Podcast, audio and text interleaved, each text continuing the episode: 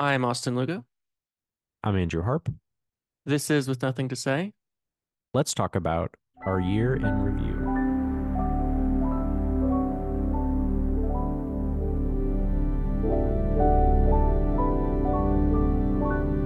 Before we get into this week's conversation, as it were, next week we're going to be watching Mandabi. This is a film, Andrew, that you suggested. I know very Mm-hmm. little about this world of film. I think this is the first film in Africa that we've done. Have we done any African films? I don't think we've done this? any specifically African films. No.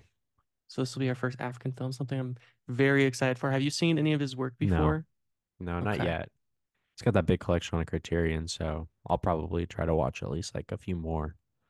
Absolutely. Um, The yeah, it's the first film written in Akonawa. I I don't don't know know. if I it's written in a language. It's the first film to come out Mhm. in some language, and I I'm not sure which language it is, Yeah, but it's exciting. I'm excited. me I mean, it must be pretty good. They, they got a whole Mhm. collection on there, so clearly he there's a lot of love to be had for Mhm. this filmmaker. So very excited. Something a, a little different for us. Traveling to a new part of the world will be very exciting. But Yeah. This week we're talking about our year in review, something we do at the end of every year. As we talked about last time we talked, instead of doing the best films that came out in 2023, we decided to talk about the films for us that was our first watch that we loved the best. And I know we also kind of talked about talking about some of the podcast episodes that we did, but as I was creating my list, I realized one, there's not a single new film on the list, at least for my top five, although there are some honorable mentions that I will shout out. And two, four of the five films that are on my top five of the year were films that we watched for the podcast, which is kind of crazy. Because I Interesting. I watched 200 films this year. I think my Letterboxd is almost exactly at 200. And yet we watched what 40, 30 to 40 films for the podcast, and four of the five are from that list. So Yeah, when I, obviously when good I, year for the podcast. I, I kind of did something differently with my list where I kind of like did, I'm kind of like, for my list that I put together, my top five list, I did basically like top five like filmmakers that were impactful this year for me. But I- ultimately, I'll probably like hone in on like one film in particular in each list and on each list item.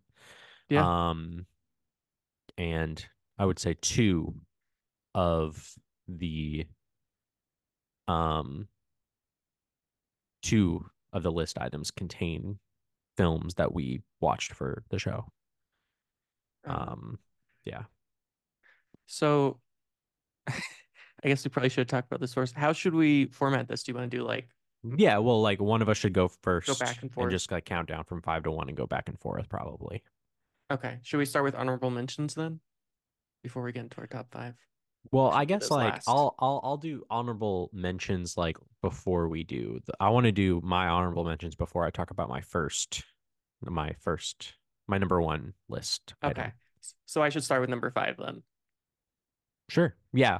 Well, I guess like I guess like well, I guess what I'll say real quick, just because it's not included in any of my list, I was Yeah. just gonna say that like my favorite movies of the year, 2023, just to kind of like quickly say them Please. in no particular order, are like May, December, Oppenheimer, and Flowers of the Killer Moon. You know, I don't. I'm not gonna talk about them in depth just because like I've talked about them already. Everybody's talking about them. They're not particularly obscure or unknown films. the obscure film Oppenheimer. Yeah, the obscure film Oppenheimer, one of the biggest movies of the year. I those movies were very impactful for me this year, and I'm just gonna throw them out there, but I'm not gonna. I don't want to like talk about them in depth. I I I, I don't really think it would be very productive, but I'm just throwing it out there. All right. And then since you threw them out there, I'll throw out there a couple, which actually will be in our after show today because these are all movies that I've watched Well, I since I we last actually talked. actually I'm I'm I'm I, I'm busy, so I don't think I want to do an after show today. no after okay show today? That's No, okay. I'm sorry, but next week next week we will. I'm sorry. Next time when we do after shows. Yeah, we yeah. Missed after shows. That's okay.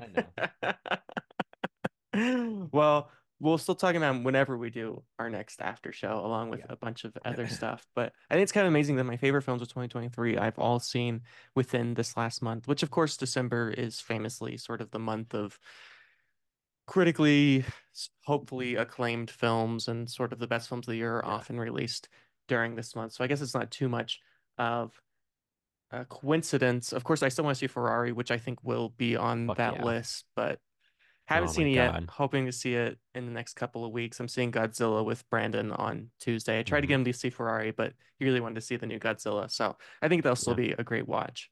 Yeah. But two of the films that I did want to mention that I thought were just incredible watches and some of my favorite films of the year were Dream Scenario, Nicolas Cage. Incredible film. Uh, just fascinating and weird. Well, and yeah, you did the solo episode about that. So pe- if people want to hear your thoughts on it, So they yeah, can just yeah. go to that. so if you want to hear my full conversation with myself on that one, uh, you you can hear that on our podcast, YouTube, wherever you find us. And the other one is Poor Things, which I just saw in theaters four or five days ago. I saw it with my mother-in-law. It was just me and Shelly. Mhm. Uh, Wow. very interesting experience. It's very sexual. I don't know. It's I don't want to talk about it a bunch, but all I really want to say about it is Yeah. that even though there is a lot of sex in the movie, it's not sexy. And I don't mean that in a bad way. I mean like it never feels pornographic, weirdly. Even though there's a ton of that. sex in this movie, it never feels pornographic. It all feels I'm like there's a very yeah. purposeful addition to Mhm. the film. And it's We're- I think it's we're- yeah. Yeah. No, continue. Sorry. Sorry. Sorry. Sorry. Sorry. Go. I finish. I think it's Yorgos's best film. I think it's him peak filmmaking. I mean, it's just him al- allowed to just be as wild and crazy as he wants to be. He uses a lot of different aspect ratios, a lot of different filmmaking techniques and camera techniques. Some really great use of fisheye and a lot of great stuff. But probably my Yeah, favorite film gonna- of 2023. Okay. Yeah, we're gunning to see it this weekend for sure. You know, I, I I've seen like a lot of his movies, like pretty much most of them. Yeah. Um, and I like them all, but he's like a, an example of a director whose movies I like, but I wouldn't say that he's like one of my favorite directors or anything like that. Yeah. And so I'm very, very skeptical of this movie going into it. It's not like it's not that like he's like disappointed me multiple times and so like i'm watching this movie i'm about to go see you know w- like i said uh, we tr- gonna try to see it this weekend hopefully and it's not like he's like disappointing me to where i'm like oh you know i keep getting burned by him so this movie i'm skeptical about i don't know i just Yeah. i think like i don't know we'll we'll see I- i'll mm-hmm. leave it at that but yeah i'm glad you liked it I think you'll like it. I mean, we'll see having watched the movie, I think you're gonna really enjoy the film. And Okay. it is particular, you know, there's definitely a particular taste to this film, more so than I think his other work. And maybe maybe it's too much, but I very much enjoyed the film. So Okay. But let's jump into it. Top five Yeah, films. let's just go. Getting in number Sort of. five. You go first. okay All right, we're we're we're hitting off on a good. Um, we're really setting the tone for the episode because uh, so like I pay for like the Letterboxd for Letterboxd, like I pay for like the low The tier. so premium? means you- Oh, yeah, okay. like and and what you get, you get when you pay for it. What they do is that they take your diary information, your Letterboxd logs, and all that shit, and they put it together like kind of kind of like in a statistical thing for you, just to let you know like how many hours of movies you watched or what was your highest rated or most watched or whatever. And so coming in at number five that I want to talk about is my most watched director of this year, the most films that I watched by a single Huh. director uh, was 14 films uh, with uh, Woody Allen. Uh, I watched 14 of uh, Woody Allen's movies this year. Um, and uh, you know, uh, I think if I had to pick one that I really, really loved, that I think was maybe the best one that I've seen so far, and you know, 14 is like a small percentage of his movies. He's made so many Um, movies. I would say Hannah and her sisters might be the best one. I think that was the last Okay. one that I watched too. I really like Hannah and her sisters because I think it's a good balance of everything that Woody Allen has done did at that point. Comedy, drama, like familial drama. Um, he's in the movie, but he's not in it the whole time. He's not like the hmm main character, I would say, but he has a really good um his story is really funny and he's really good in it. And I don't know, that's just I I I find that movie has like a really good balance. Um but yeah, you know, I watch like 14 of his movies and uh you know, some are better than others. His slapstick stuff is a little well, his like early movies are a little annoying. Um they're hmm okay. They're pretty they're funny. Um and yeah, you know, I just I just appreciate the his uh uh his uh his perspective for the most part. Um you know, and he just has like a really weird interesting career. Um and you know, I I, I don't know if I would necess I don't know. It's kind of hard to say if I would say whether or not he's one of my favorite filmmakers. Um because I definitely when I watch his movies I'm very discerning. Um but I don't know when you're in it, like you're in it. You know, like in Hannah and her sisters, you're just like, yeah, I'm in like New York City, like in the 80s, you know, and I'm hanging out with his family and they're ha- and they're doing all this stuff, you know what I mean? You kind of like I kind of can't help but like live vicariously through the movies. Um and yeah, you know, I just uh I can't help it, you know. It's just uh you know, that's number 5, Woody Allen. Wow. I remember when you're on that Woody Allen train for like three weeks in a row in the after show. We talked about Woody Allen. So I would say in, in some ways I'm surprised, but in, in other ways I'm not, just because his films are so accessible, they're so easy to find.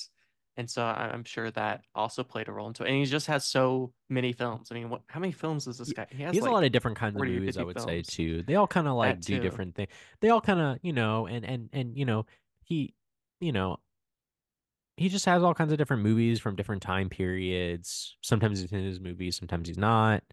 Sometimes his movies are more serious than others. Um, again, I like Hannah and her sisters because I just like how that how balanced that one is.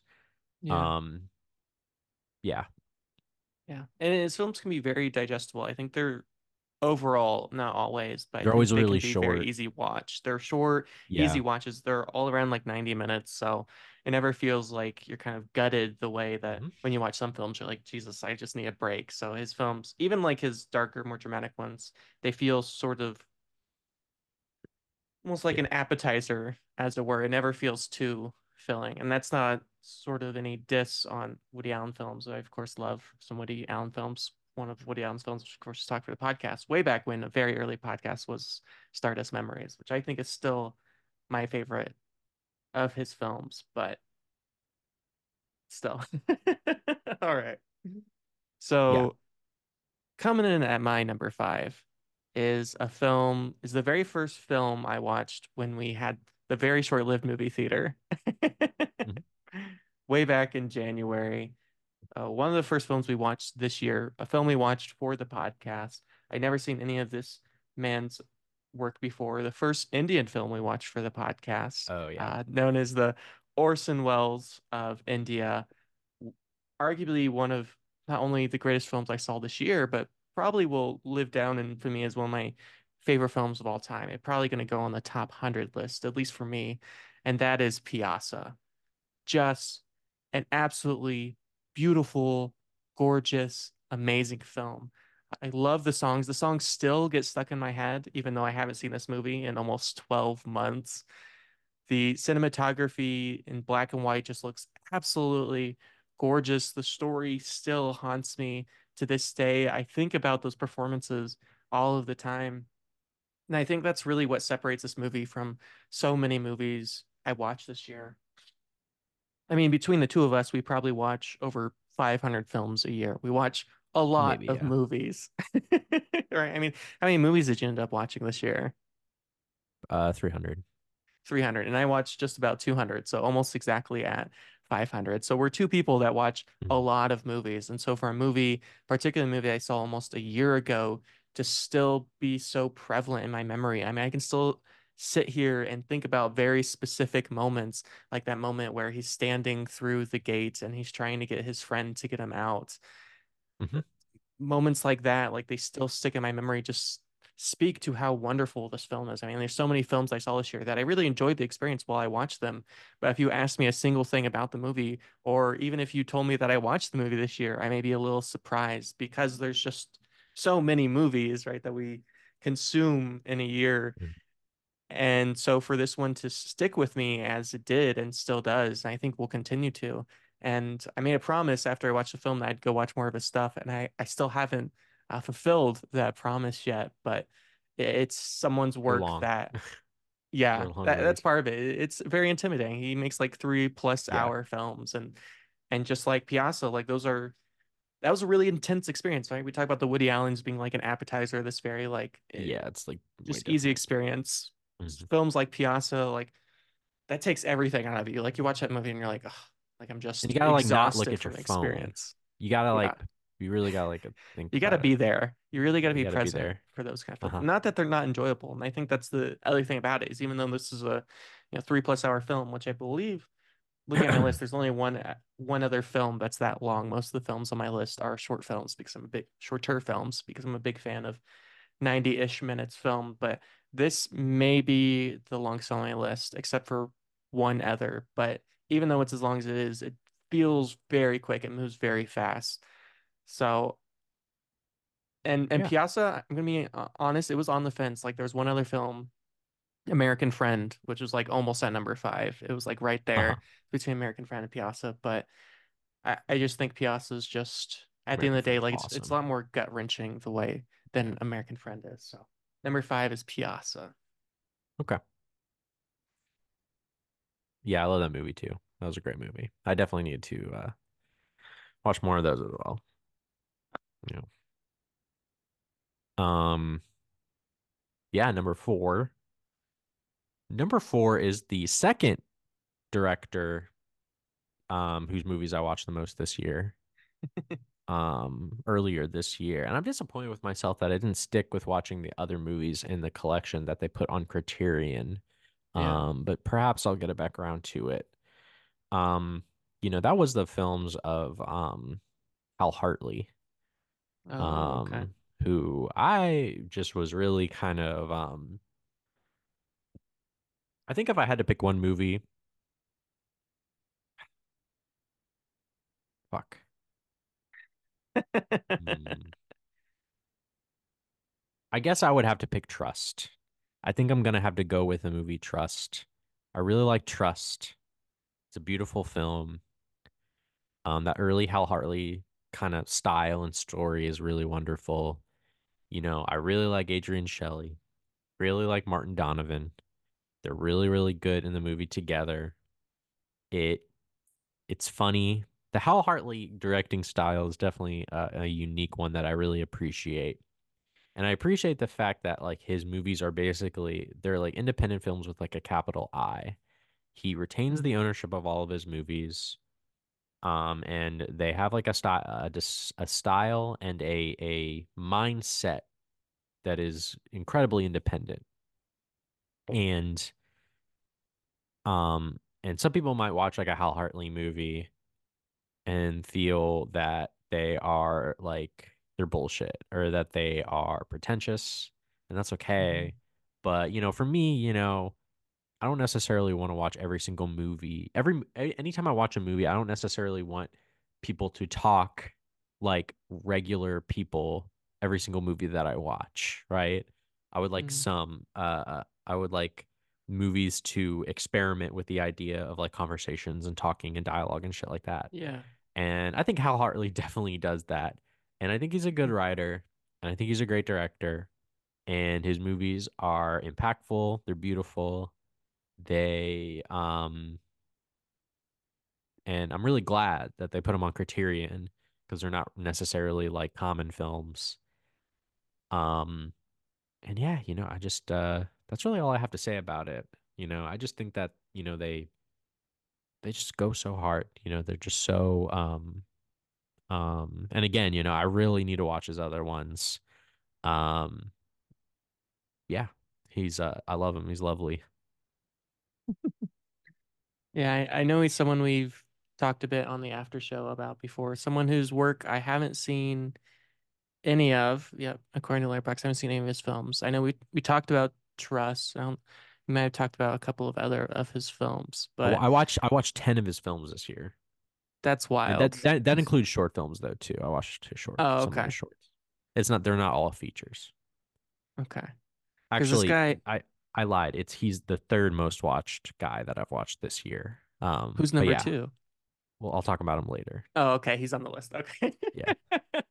If I got the Letterboxd premium now, would it give me my stats for this last year? Yeah, it'll tell you the I wonder if stats of like every year and Okay. also do like an all-time one too. Is it worth it? Yeah. Yeah, it's like 10 or 20 dollars a year. But You you also Oh, really? don't get ads on the phone on the app. Like ads aren't on the app. Oh, Um, I'm trying to think what else it has. Um, I don't know.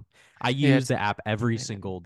I don't usually like pay for like apps or anything like that, or like Yeah. subscriptions for websites or anything like that. I really don't care about it. But Letterboxd, that's an app that I use every single day, and so I thought it was worth it for me. I guess it's only 20 bucks a year. I think I might get it. At least so I can see my Okay. stats. I'm gonna it's do it. Okay. Well, I don't have anything to say about Hal Hartley's. I haven't seen any of his films, but we've talked That's about fine. him before. You So you go still uh someone that's on the list. go next.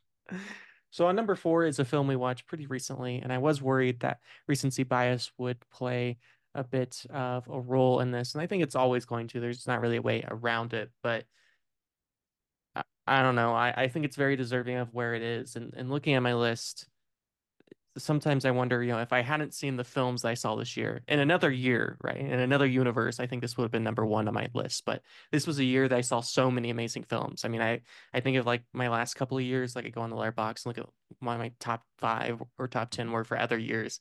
And this year was just like a year of seeing some of my favorite films of all time. So it's been a really great year for me for cinema. I just got really lucky. Probably the best year of cinema for me since probably 2017, 2018, when I really first got into movies. So really great year. But at number four for me is Still Walking, which was just Yeah. absolutely amazing. I mean, truly a modern Ozu in a lot of different ways, just in the way Mhm. that he makes films and the conversations that they have, and this way of everything happening at once, but nothing happening at all. The way of, of telling stories through dialogue and actions, and the way we're always talking around things, which is something I always encourage my students to do as uh, creative writers, is one of the things that they really struggle with is whenever they write a line of dialogue, whenever they have people talking in either a film that they write or a short story or a novel or whatever it is that they're working on, is they always want the characters to say exactly what they want. And I mean, at the end of the day, right, it's all about what do characters want, what do characters not wants and needs and desires and all of that. But the challenging thing about telling a great story is you have to say everything without saying anything at all. And I think of all the films on my list, I think this is the best written film on the list. I think its ability to talk about things without talking about anything, the way that they're constantly in argument, constantly Mhm. in confrontation with each other, and just very beautiful. I mean, some incredible editing here, really holding on shots for a very long time and just allowing the entire scene to sort of move instead of this thing where we do the classic, you know, shot, reverse shot. That would be so easy to ruin a movie like this. I think in the hands of an inept director, this could be a very bad film. And so I think that also speaks to just how incredible our director is here, their ability to really be patient and sit with an entire scene, right? And and this is something that, you know, when I speak of Ozu S is something Ozu was famous for, is he would instead of shooting a single person, he would often shoot the entire family all in one room, and you would just watch things develop. And instead of utilizing the camera for movement, you would utilize our characters for movement. So as the characters sort of move around, that's sort of the movement that we get. That's sort of the action of the scene that creates the mise en scène, which is sort of this reverse way of thinking about mise en scène stuff, thinking about, hey, we put the camera here, and then this happens. It's thinking about, okay, let's worry less about the camera and more about how our people move within it, uh, almost play-esque, and yet simultaneously uh, beautiful and haunting. And it really makes you think about, especially that scene where she's trying to catch the butterfly because she thinks it's, or the moth. Mhm. I can't remember if it's a moth or butterfly. I think it's a butterfly. Yeah, it's a bug. She, it's a Yeah. bug of some kind, right? just trying to catch because she thinks it's her lost son, and just all these ways that we Mhm. as humans are affected by loss and the the trauma that comes with it and all these different ways that we try to deal with it and fail to deal with it in a lot of different ways and uh, just how we see death and thinking about this too because I was making this list while visiting both my parents and Mhm. Emily's parents. So, you know, this is the first time that we've seen both parents in a long time Mhm. and and, while on this trip, uh Chuck actually just got a job here in Reno. So Mm. him and Shelly are actually be moving out here to Reno, which Oh, is I very that. exciting. Yeah, uh, we we just learned about it a couple of days ago. So Great. I was thinking a lot about family, right? And sort of the ways that your parents kind of drive you absolutely insane, right? I mean, I love my mom to the ends of the earth, but like spending five minutes with her feels like an eternity sometimes. But it's also, you know, some of the best five minutes of my life. So it's it's kind of this back and forth that we have with our, our family members that is completely unique. And I, I don't think it's really like any other relationship in the world because I don't know, like you always want to be around them, but then like whenever you're around them, you also want to like leave immediately because they drive you insane. But it's that sort of Yeah. insane that it's almost a- addictive in a certain way. So thinking about parents, and of course, you know, uh, I'm lucky enough, and you're lucky enough, and Emily's lucky enough that none of our parents are, are very old by any means. You know, my, my parents are only in their 50s. My mom's 51 and Jimmy's only 48-ish and Shelly's not 50 yet either and Chuck's only like 52, 53.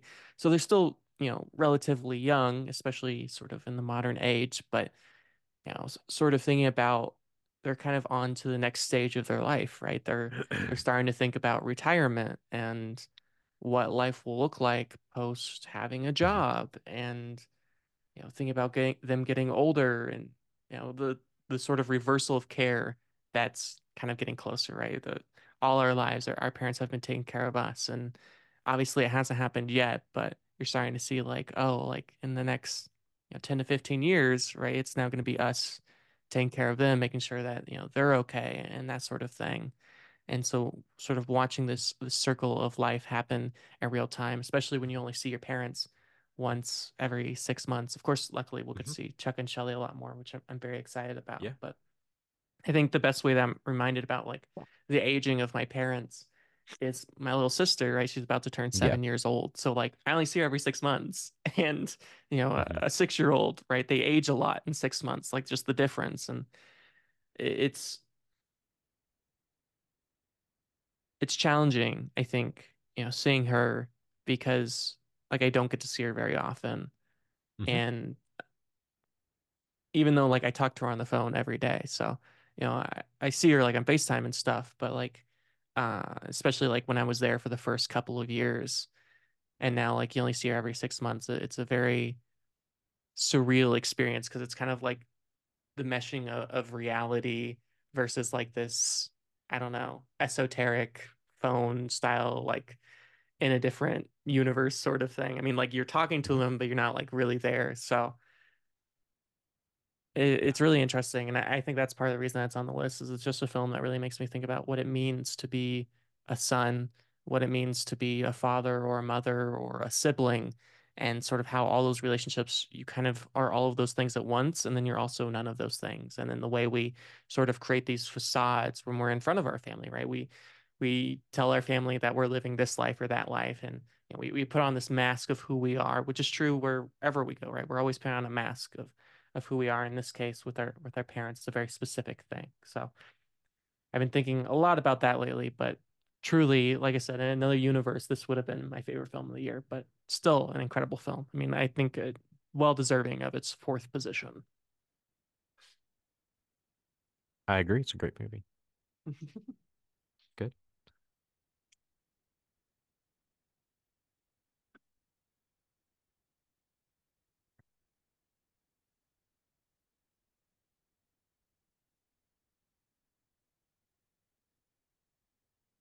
Okay. All right. Um, yeah, number three going into it. Second most viewed director this year at 11 films. Uh, although this direct, even though I've watched 11 of his films, hmm if you add up the amount of like hours compared to like Woody Allen, I've probably like watched I've watched more, right, of Yeah, his stuff. Like if you add up the amount of hours. right. Um, Letterboxd doesn't have that feature, so I don't really know how many how much is that is. Uh, and I actually just watched an, a, uh, a a movie by him recently, um, quite recently, which was also great. Um, that is of course the great. Um, and this and this movie's probably on. This guy's probably on your list too. Uh, the great, great Mhm. Frederick Wiseman. Uh, Oh, you know, I got into his Yep. movies. Is he on your list? He is. He's actually Oh, he's my number three too. Okay, okay, good. Okay, good. All right. That that's a good coincidence then, since we can just kind of like talk about him at the same time then. Yep. Yeah, I watched um, you know, we of course watched Monrovia, Indiana for the show, which was great. But I think if I had to pick like one movie by him to at least like kind of hone in on or like, you know, suggest people like watch first, it would probably be Ex Libris, his uh, Mhm. film on the New York Public Library. That was the first movie I watched by him. And um I just love it. You know, I just I just love I love Ex Libris. It's so all encompassing of the subject of the New York Public Library. It does it perfectly. It's perfectly edited. It has everything in it. Um, it's satisfying to watch. It can be frustrating. It can be beautiful. Um, I like when he I like his uh more like New York centric movies. So I love Ex Libris. I also love um uh Central Park, which of course is his movie about Central Park. Yeah. He he made Central Park in 1989. Um, so it's like 1987, 88 Central Park, so it's amazing. And then in Jackson Heights, his movie on Jackson Heights is also amazing that he did a few years Mhm. ago. He did one called Hospital, which was in a hospital in I think New York City. Yeah. Um, yeah, I I uh I just and uh the most recent one I watched was The Store, Okay. which um is a movie that he made filming um the Neiman Marcus store in Dallas, Texas during around Christmas time. Uh they put it on um Le Cinéma Very Club. cool. So I went ahead and watched it. And yeah, it's like 82, 81 like department store footage and uh it's so good and you know, I just I just love it, man. Like he's got a new one coming out soon. Um we're going to see it at the Speed next month, so I'm really excited to see Oh, that. cool. 4 hours long, you know. Um What's and the yeah, new I one just I about? just Sorry. um it Yeah. it's about a restaurant um um called um um well it's about a family called the Troyes family Mhm. and they have three restaurants um in central France and they're like three star Michelin restaurant three Michelin Oh star wow. restaurants in Okay. France. So it's like about I'm guessing the you know day-to-day activities of these restaurants. Right. Sounds spectacular. Um and yeah, I just I just love I just love his movies, man. Like they're just so much fun to watch. You know, they're really long, but they are unbelievably satisfying and they say so much Mhm. and he just kind of like lets the footage speak for itself about these things that I think are really important and say and and I just uh, I don't know like I just I just like watched one and then I watched another and I'm like I gotta watch another you know I just they they um they're kind of like addicting in a way um and yeah Yeah. just uh they're just they're just so much fun Ugh, love Wiseman. And uh, of course, my number three is Monrovia, Indiana, which partly because I haven't seen any of his other films as of yet, although I'm definitely going to go see that new one and going to try to watch more of his work, but also just because as a Hoosier born and raised, there is something very personal about this film and what it means to grow up in the Midwest and sort of in a not as a town as small as Monrovia, but certainly not, you know, a big city. So uh, kind of being in that sort of middle ground between uh, and watching a, a town grow or die, especially like my grandparents, they live in Clinton, Indiana, and that's certainly a town that is very much like Monrovia because it's it's a farming town that sort of had its rise in like the 60s and 70s and you know was sort of this booming place and now it's sort of this place where like Hmm. there's nothing there, right? No one lives there anymore. It's just full of old people because no one's moving there. And so it's like the town itself is dying. And it's a fascinating study of of what it means to sort of be a citizen of the United States and a community. And then also too, I've recently been rereading some of David Foster Wallace's stuff because I don't reread a lot of books, and we don't really talk about books a lot in here. Although, you know, between the two of us, we read a, a ton of books a year too, along with all the movies that we watch. But I've noticed that the one author that I seem to be able to read over and over again is David Foster Wallace. And I'm currently reading uh, this collection of essays about tennis. It's called On Tennis, which is basically all the essays that he did about tennis. And he was uh, sort of a, a tennis sensation way back in, in the 1970s. Yeah, he was good at he was it. like one of the top. Yeah. Yeah, he's very good. He's like 17th in like the Midwest. So, and Midwest is very competitive for tennis. So he was a very good tennis player. He was never like great, right? He was never pro or anything like that, but he's someone who had a, a lifelong love for tennis. And I I like to compare David Foster Wallace to Wiseman in the way that they capture sort of reality. Like, right, they both have this way of sort of seeing the world and sort of exposing it without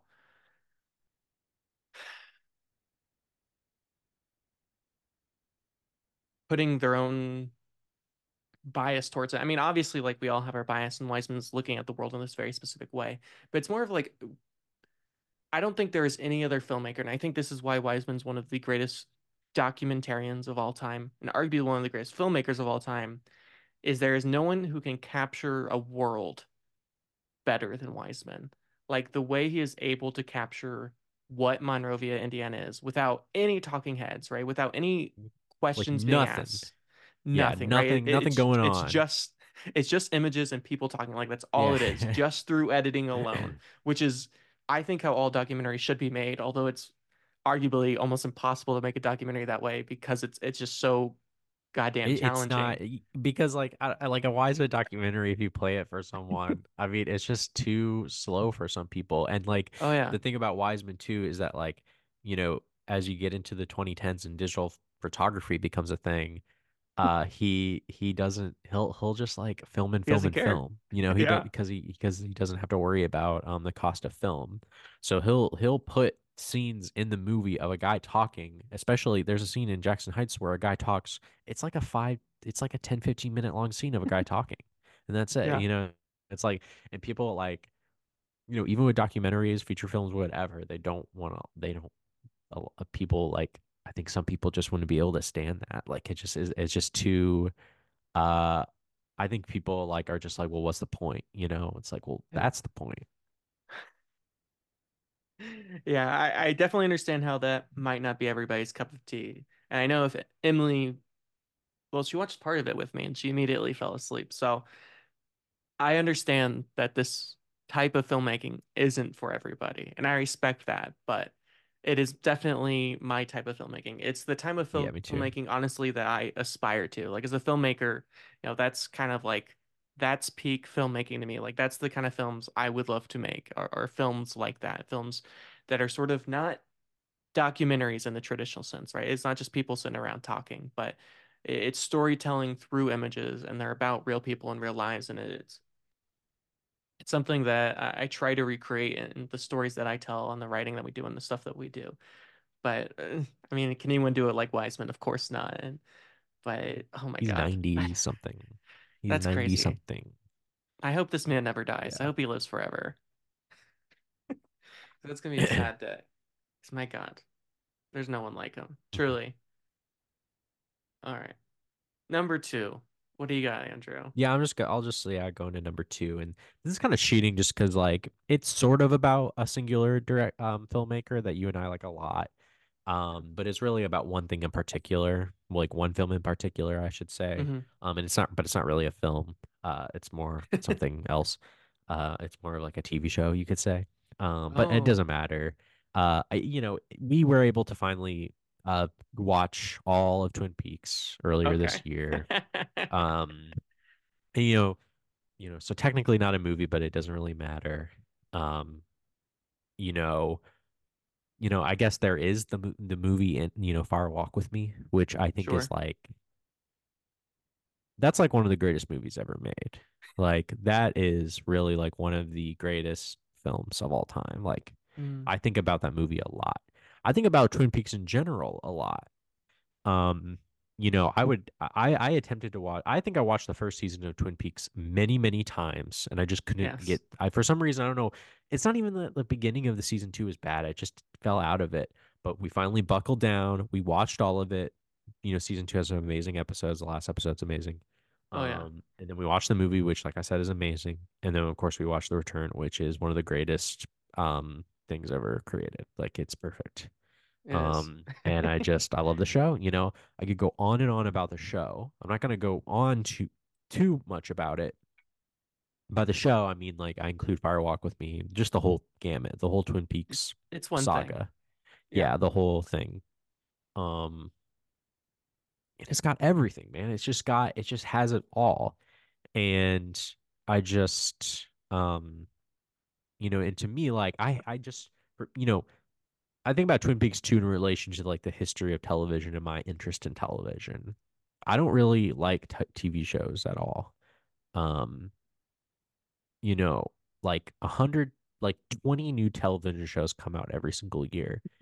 And for me, I just think like the return is like the end all be all of like the form, the television format. Not Mm. to say that like no new TV shows that come out are going to be, are always going to be Good ever again. bad.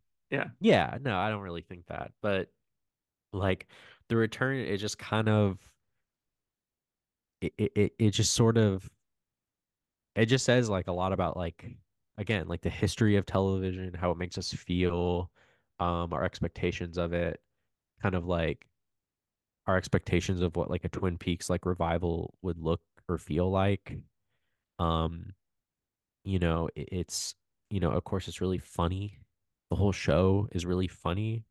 And again you know as we've talked about with lynch you know he's like the only filmmaker in my opinion that really like that really instills like a sense of dread and horror in me. Yeah. um and just like pure evil. Um pure just darkness and destruction you know? I just i can't think of anyone else that really like makes me feel that way. And you know again twin peaks one of the greatest things ever made um you know it just kind of it just pretty much like ruined television for me like i just don't really and i haven't I just don't, you know, when I was like in high school, I would watch t- so many television episodes, you know, I would like just watch one after another, so many different TV shows. Um, but I can't stand it now. You know, I just think it's such a waste of time and it's so brain um melting. Coming. Mm. Um, and you know, but yeah, Twin Peaks again, you know, I think about it a lot and that's saying a lot. Um, I don't really I just I don't know. I I talk about it too with my partner all the time. We're always talking about like Twin Peaks too. We're always bringing it up just because like oh my god, remember that part from it? You know, da-da.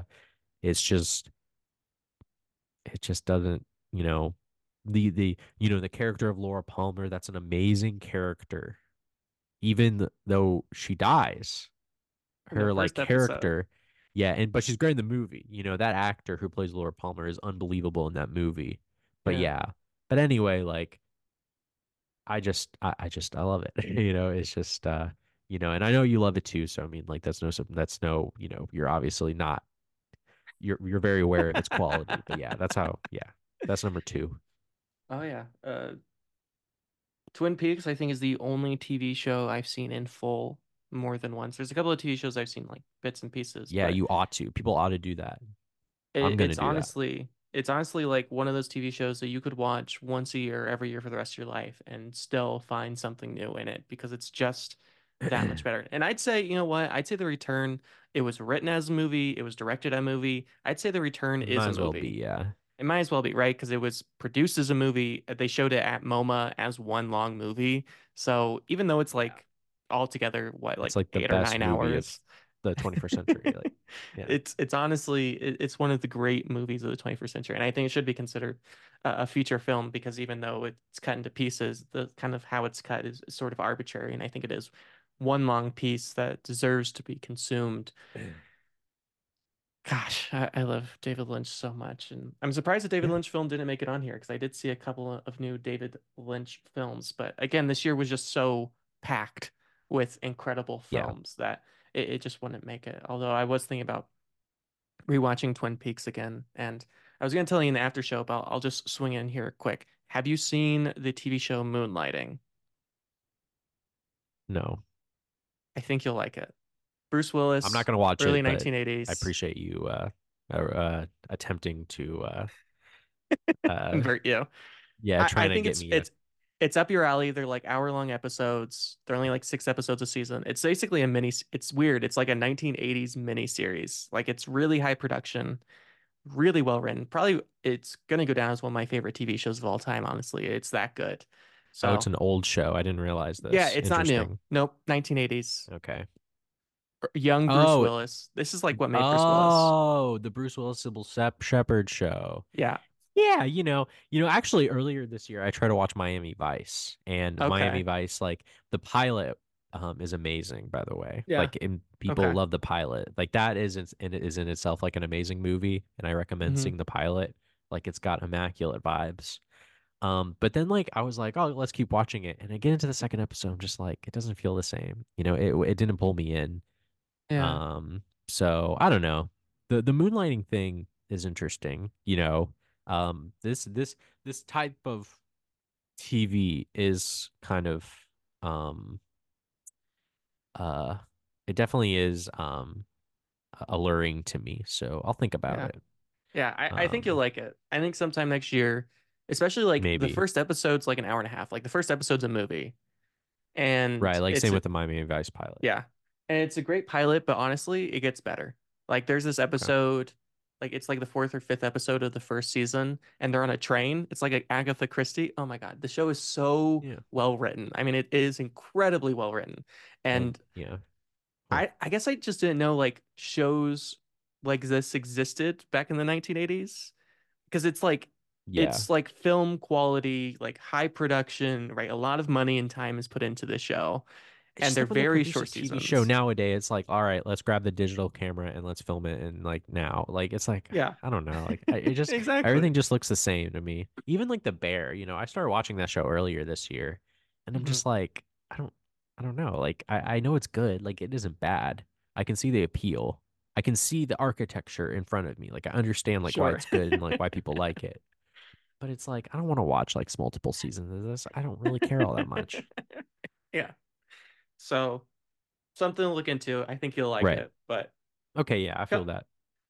coming in at number two for me, uh, I actually just rewatched School of Rock, which isn't the film, but uh, same same director, Linklater, right? Oh yeah, Yeah, Linklater, yeah. Richard Linklater.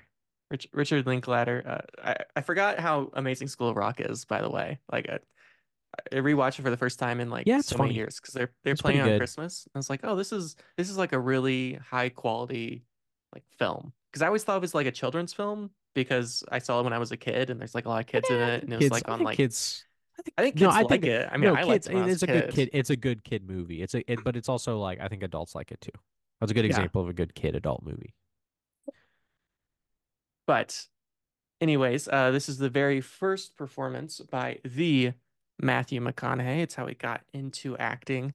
Dazed and Confused. Uh, one That's of crazy to me that like you didn't watch this movie until earlier this year. Like that's a movie I've watched like I watched a movie maybe around a dozen times different um and it deserves it.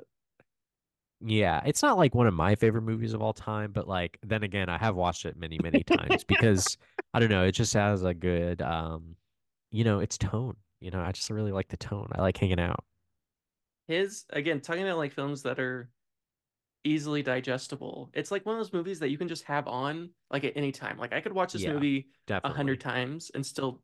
It's like uh, you know, those movies you watch on Christmas every year, right? And you watch them every year Sure. because like they're just that good, or like they bring back some sort of like tone or memory. And that's like how it is with Dazed and Confused. It's like it just it captures a specific moment in time so well for me, and it just captures everything that I, I was feeling in a specific moment.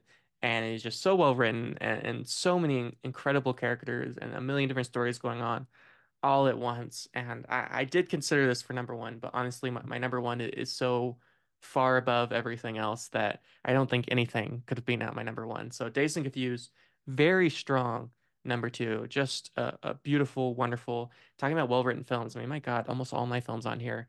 I, I think I've been very interested in writing this year, screenwriting, dialogue, just the way we tell stories. Something perhaps it's because I've been teaching English this year, so something I've been very interested in lately. But uh, an incredible study in how we talk to each other and how we tell stories through dialogue. And when a movie like Dazed and Confused, where really there's not a whole lot of plot going on, and that's true with a lot of Linklater's work, right? It's a lot of just people walking around talking, and yet it works perfectly. It works in a way that nothing else ever can, and I'm very excited to watch Dazed and Confused many more times. Yeah, I think for me, I'm just more partial to the Before trilogy. But yeah, Dazed and Confused is a much different movie. It's like it's Yeah. it's a stoner comedy hangout film, big hmm cast. Um, uh, it's lovely.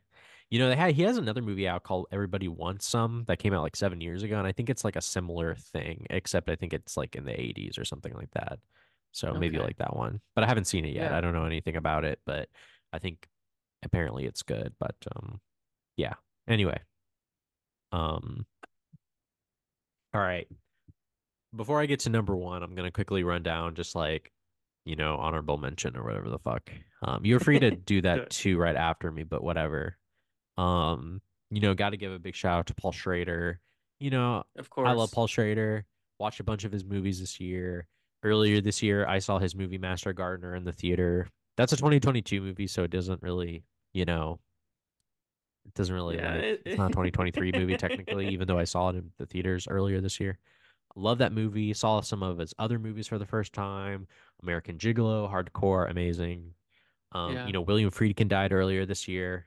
Um, we watched Sorcerer for the show, which I think is uh, a perfect film. Um, and I watched a bunch of his other movies too, and they're amazing. So William Friedkin's awesome. Um, Matt Farley. I watched a bunch of his Matt Farley movies this year. Um, Yeah. I love Matt Farley and um, I talked to him on the phone, and he was great to talk on the phone. I had a good time talking to him on the phone. And I think I told you about that. Crazy. Yeah. Oh, you Yeah. just certainly So did. yeah, yeah. So and you know he's got a couple new movies coming out soon.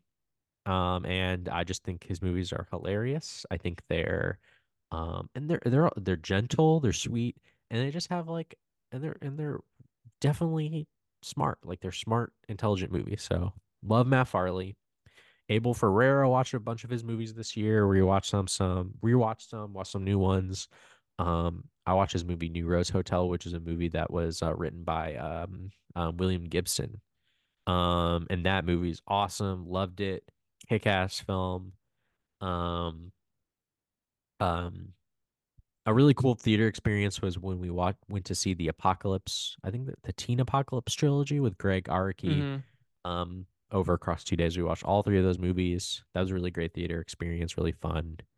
Um, and I guess like some, you know, some spare movies, you know, uh, Michael Clayton, love that movie. Uh, I watched it earlier this year, and I don't know, I think about the movie a lot. It's great. And uh, Man Escaped is another movie I'll throw out there too. There are probably other movies that I even liked more than those two, but those I was just kind of like on Letterboxd and I was just scrolling through my shit, and I was just like, eh, you know, those are good to mention. But uh, I don't know if you want to talk about my honorable mentions or if you just want me to go into my number one. No, Yeah, I'll, I'll you jump in you with some yeah honorable yeah mentions. you go yeah So I don't have a ton of honorable mentions, mostly because I already talked about most of my honorable mentions films yeah like uh, Dream Scenario and American Friend, and of course, just so many incredible films that we watched for the podcast this year. I think it was a great year for the podcast. I think we watched a lot of really great films this year. But I think the the one thing that I want to mention isn't a movie, but rather a franchise, and I'd arguably one of the greatest franchises of all time, which is the Mission Impossible franchise, which I saw for the first time. I yeah. saw all the movies. I watched I Uh, I finished them all this year too. Yeah, so it, it was a great, satisfying thing to watch that's all those fun one. movies. And, you know, I, I think they all are good in their own way. I think some of them are definitely better than others. I think my least favorite one is certainly the one directed by The uh, third J.J. one. Abrams, the third Yeah, one, which I think Philip Seymour Hoffman's great in that. And I think there's some great things about it, but yeah. I had Even some that serious problems with okay. it. But, like, there's no bad Mission Impossible, which is insane. Like, they've made, like, what, like Yeah, eight of these now? And there's not a single bad one. Like, they're all good, yeah. they're all enjoyable. They're all insanely fantastic. Great stunts throughout all of them. Tom Cruise, honestly, like every time he comes, he's never phoning it in, even though like he could easily, but he never does. No one really does. It's one of the great franchises. And then, of course, the other franchise that I watched this year was the Daniel Craig James Bond movies, which I think is a little more hit or miss. Uh, definitely not as stable as the Mission Impossible franchise, but the very first Daniel Craig James Bond movie, Casino Royale, I think is his first yeah, one. That, that movie's awesome. That's that's probably one of the best James Bond movies of all time. Uh, I, I've seen a lot of James Bond movies, and there are very few films that just are even close to that one. I mean, he's just an absolute insane person. Yeah, it's and it, it's truly wonderful. So I just wanted to give a, a, shout out to those those two franchises. So Andrew, you you get into your yeah. number one film, number one sort of film, yeah. So yeah, like uh number one, and this kind of goes into like what I think was the best movie we watched, um, at least in terms of like first watches for me, was uh Nashville by Robert Altman. Oh, that was okay. easily the best movie we watched this year. Um, and I think too, also it goes after we watched Nashville, I also watched Short Cuts, which is mm-hmm. basically LA 90s Nashville. Nashville. Nashville yeah. is like a 70s movie. But um so I think like both of them go together very well. And uh yeah, I love I love the Robert Altman style. you know, it kind of kind of goes in kind of tandem with like Dazed and Confused a little bit. For sure. Um, a little bit. I would say that Nashville definitely has crazier shit going on, but it has like a really big ensemble cast. Um, I love the use of music. I love the use of just the location of Nashville. I love all mm-hmm. the different characters and their interactions. I love it as the movie unfolds, you're revealed more and more of how like characters are related and how they know each other. Um, they do this in Short Cuts as well, which is really satisfying and fun to watch. And you know, I just love like the the dialogue uh, Altman style where everybody's like talking over one another. It's so yeah. much fun to watch.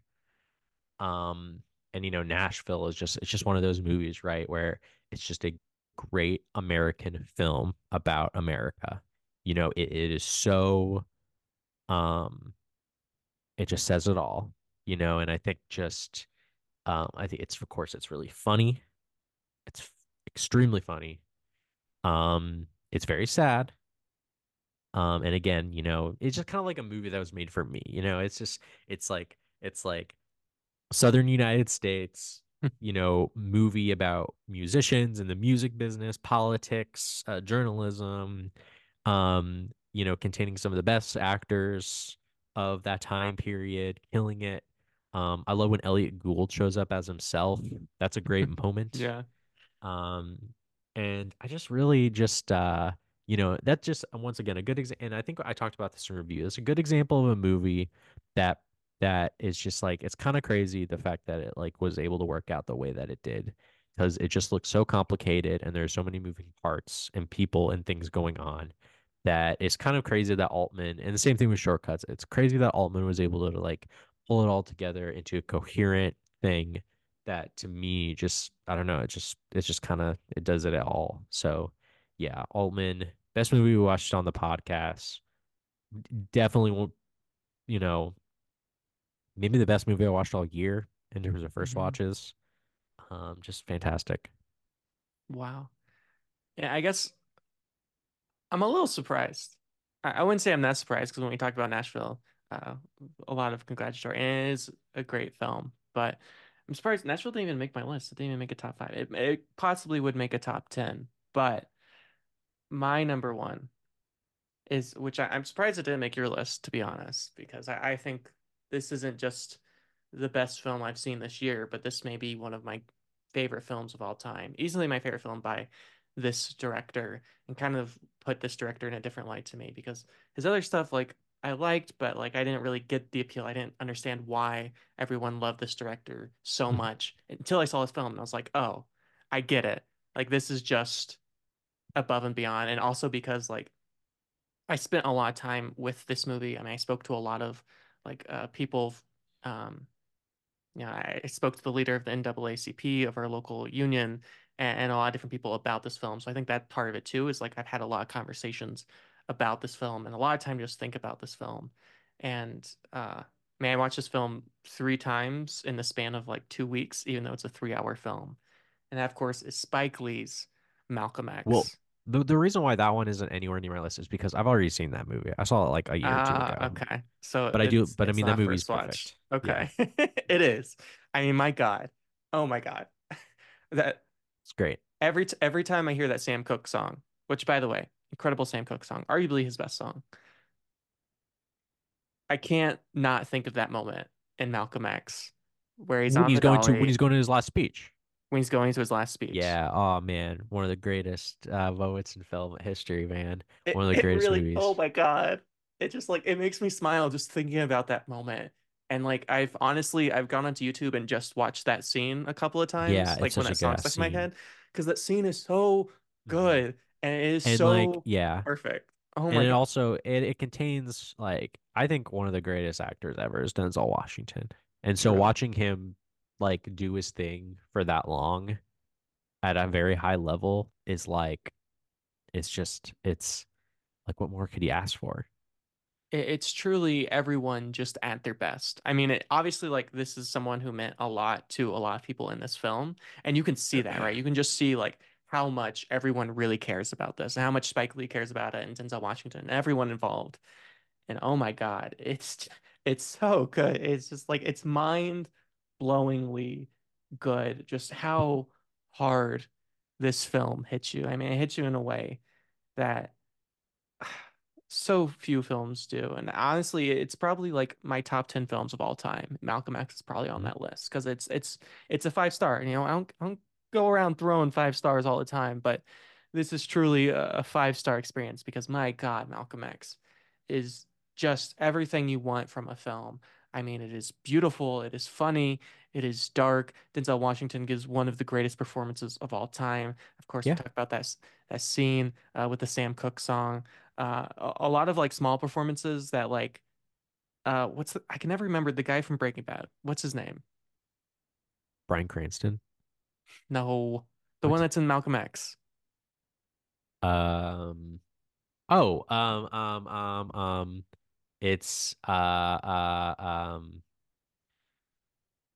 He's in a lot of um He's I in a always lot of forget his stuff. name. I always forget his He's in a name. lot I of always feel bad. of Spike He's Lee in a lot stuff. of Spike he's in a lot of Spike Lee movies, Yeah, that's for sure.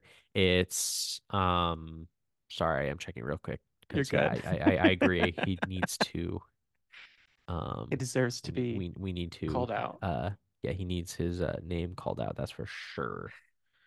Um it's um Let's see if I can find it first. oh, Giancarlo Esposito. Yes. Great actor. Amazing actor. He's so. Amazing. And, and even though he, he has a small role in this film, like his performance is on point, right? We talk about that Yeah, moment, and I, I think about this moment all the time. Like this moment is like stuck in my brain forever, like as one of those moments in, in cinema history where uh Malcolm X's daughter drops the doll, and and Oh yeah, and he picks it up, it up right? And for he her. has that Yeah, it's he has so that big smile on his face, and hands it to her, Oh, what and a what a good immediately like actor, man. it goes from that smile it. to like just that like He's gonna fucking kill evil. Malcolm X. Yeah. It's amazing. It's like like if I were to teach an acting class, which I'm not an actor by any means, although I've worked with a lot of actors, like that would be like the moment. I'd be like, this is acting. Like this is what we're Yeah, trying to do. so good. Oh my God. Just everything Yeah. about Malcolm X. And like I said, you know, Spike Lee's other stuff. I mean, of course, like there's some great Spike Lee films. I think of, oh, Do the right thing. remember? Do the right thing. That's, I I like don't School I Days Hell. remember. I like I like Inside Man. He got game, hmm you know. Sure. Um, you know, Spike Lee has a lot of features and a lot of them like I haven't been I've seen like a handful, but there are also plenty of his um, earlier movies that are apparently really, really good that I haven't gotten hmm around to, like Bamboozled and stuff like that. Really want to see. I've been wanting to see Bamboozled for a long time, but I can never find it anywhere. Like it's a really hard film to Yeah. find for whatever reason. I don't know why. I think I found that with a lot of Spike Lee stuff though. I don't know. I think it's because like he owns a lot of his own stuff, which is great, but that also means that often it, it can be hard to find his stuff. But Yeah. Malcolm X, it's it's really just above and beyond. And you know, I, I've seen quite a few Spike Lee movies coming into this. A lot of his early work, uh, certainly most of his newer work. I think I've seen like every new films he's released in like the last five years, but nothing can compare. Not only from Spike Lee, but honestly, almost anyone of this era. I, I think it's one Right. of it, it's probably the best biopic ever made, and probably going to be one of the best biopics yeah, I would say it's up made. there for me. Yeah, yeah, Because oh my god, it's amazing. But yeah. that's that's my list, and that's your Cool. list. That's our Yeah, list. that's my list. That's pretty much it. Yep. All right, should we Yep. wrap it up then? Yep. I think that's uh that should be good. All right, y'all. Thank you for listening. You can find this podcast wherever you hear podcasts. You also find us on Instagram, TikTok, and YouTube at With Nothing to Say. I'm on Letterboxd at Retro Andrew, RETR0 Andrew. And you can find me at Austin Lugo12 or just Austin Lugo. And thank you all for listening. Thanks so much.